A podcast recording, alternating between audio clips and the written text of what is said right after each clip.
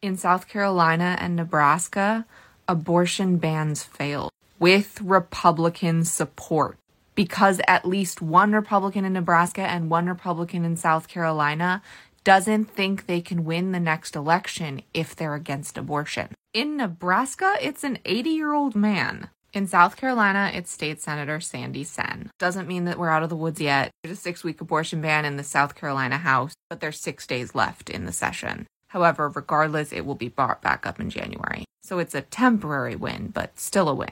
Here's Katy Tur's report, including her interview with Sandy Senn. Two more losses in two more red states. In South Carolina and in Nebraska last night, two bills which would ban or severely restrict abortion failed, and they both failed in two GOP controlled legislatures. Let me explain.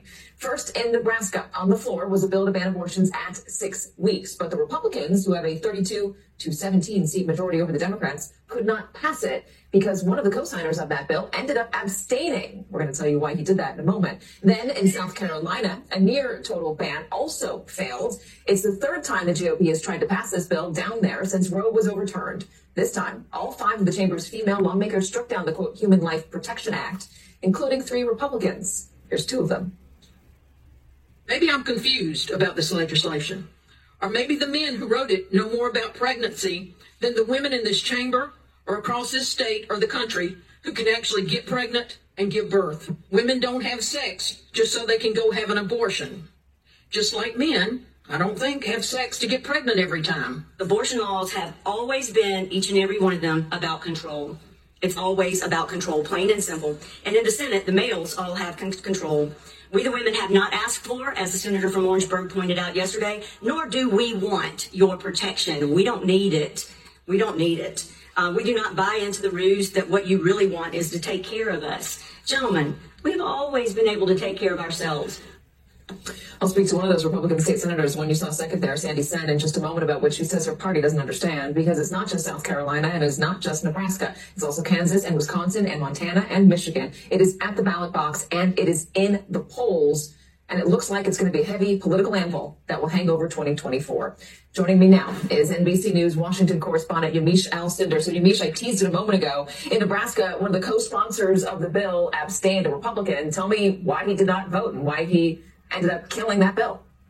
Katy, a fascinating situation um, in, in, in, Nebraska. On Thursday, this bill to restrict abortions after six weeks of pregnancy failed to get the 33 votes it needed to advance. It fell one vote short, as you said, when Republican State Senator Merv Riepe voted to abstain. He was a co-signer of the bill, but he expressed concern that a six-week abortion ban might not give women enough time to even know that they are pregnant. Riepe also introduced an amendment that would have extended the proposed ban to after 12 weeks of pregnancy and would have made exceptions for fetal abnormalities deemed incompatible with life. He also said something to Republicans. He said that they would be voted out of office by women if they continue to restrict abortion rights and said to fellow Republicans, he said, we must embrace the future of reproductive rights. So an interesting stance and interesting words from a Republican, Katy. Yeah, and he also said, he pointed to his own uh, reelection campaign. He said the primary, he won by a landslide. But in the general election, when he was running against a Democrat, somebody he beat in the primary, primary because it's open in Nebraska, he only won by five points. He showed that abortion is a motivating factor for races and was trying to tell Republicans that they're on the wrong path.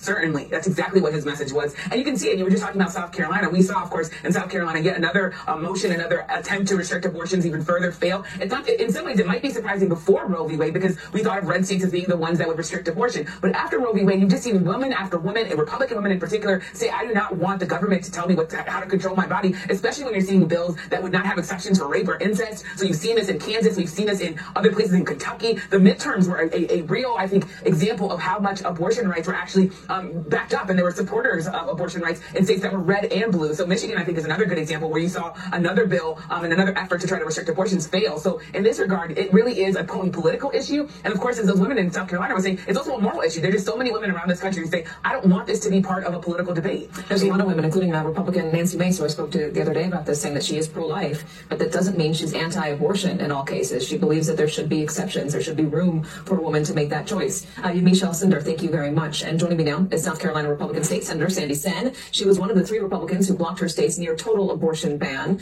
Uh, Senator, thank you very much for being with us. I, I heard your words there a moment ago uh, on the floor, and, and, they were powerful. This is about control. It's about men saying that they can take care of women, or they should be in charge of taking care of women, I guess. Explain what, what they're thinking, what you believe they're thinking.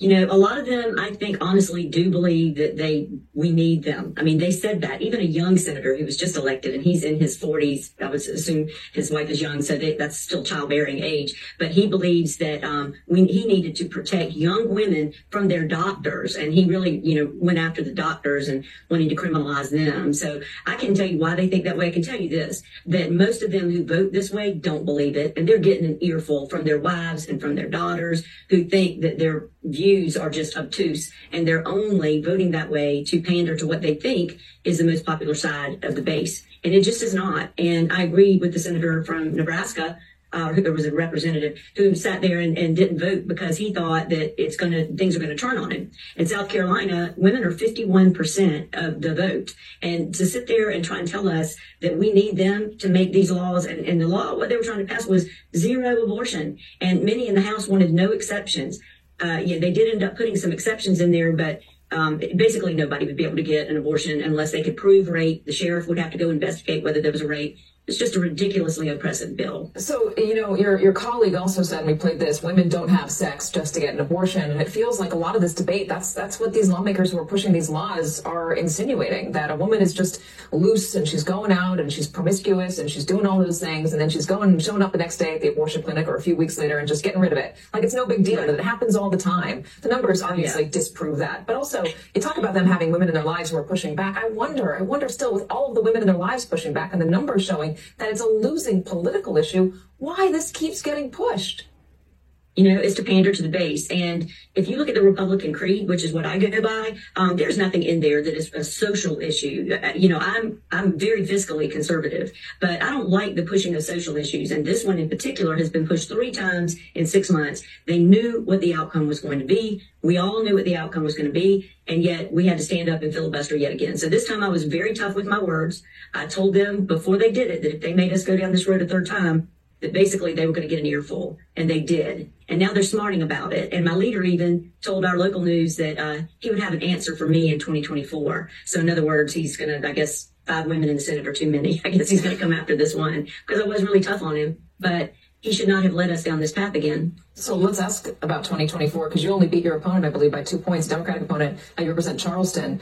Uh, are you worried that um, I know you've been clear about your position, but the position of the Republican Party is going to be a drag on your race?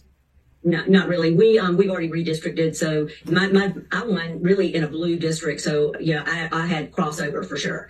Um, but you know I know that a lot of Dems did crossover and vote for me. But as far as now, we've got a whole new district. Um, I've been in office seven years. I'm not in it. You know, I, believe in term limits. I'm not. This isn't my life. I have a job, I have family. Um, but you know, I'm not going to vote in a way that's going to oppress women simply because the party might want me to pander to them. Um, the people that came up with the you know the platform. These are just the people that go to these events like year after year after year. And this is both sides. So you've got hard right hard left people who come up with these um you know the party platforms. And you're not gonna i'm not gonna agree with everything on the party platform this being one of them. And i think that this is an issue really that the people in my area are sick of. It has been polled my even my leader has polled it. Uh, 70% of republican voters in my area would agree with me. And i stand at first trimester. Um, you know so i'm not ridiculous either way uh, zero or full out, you know, until you give birth.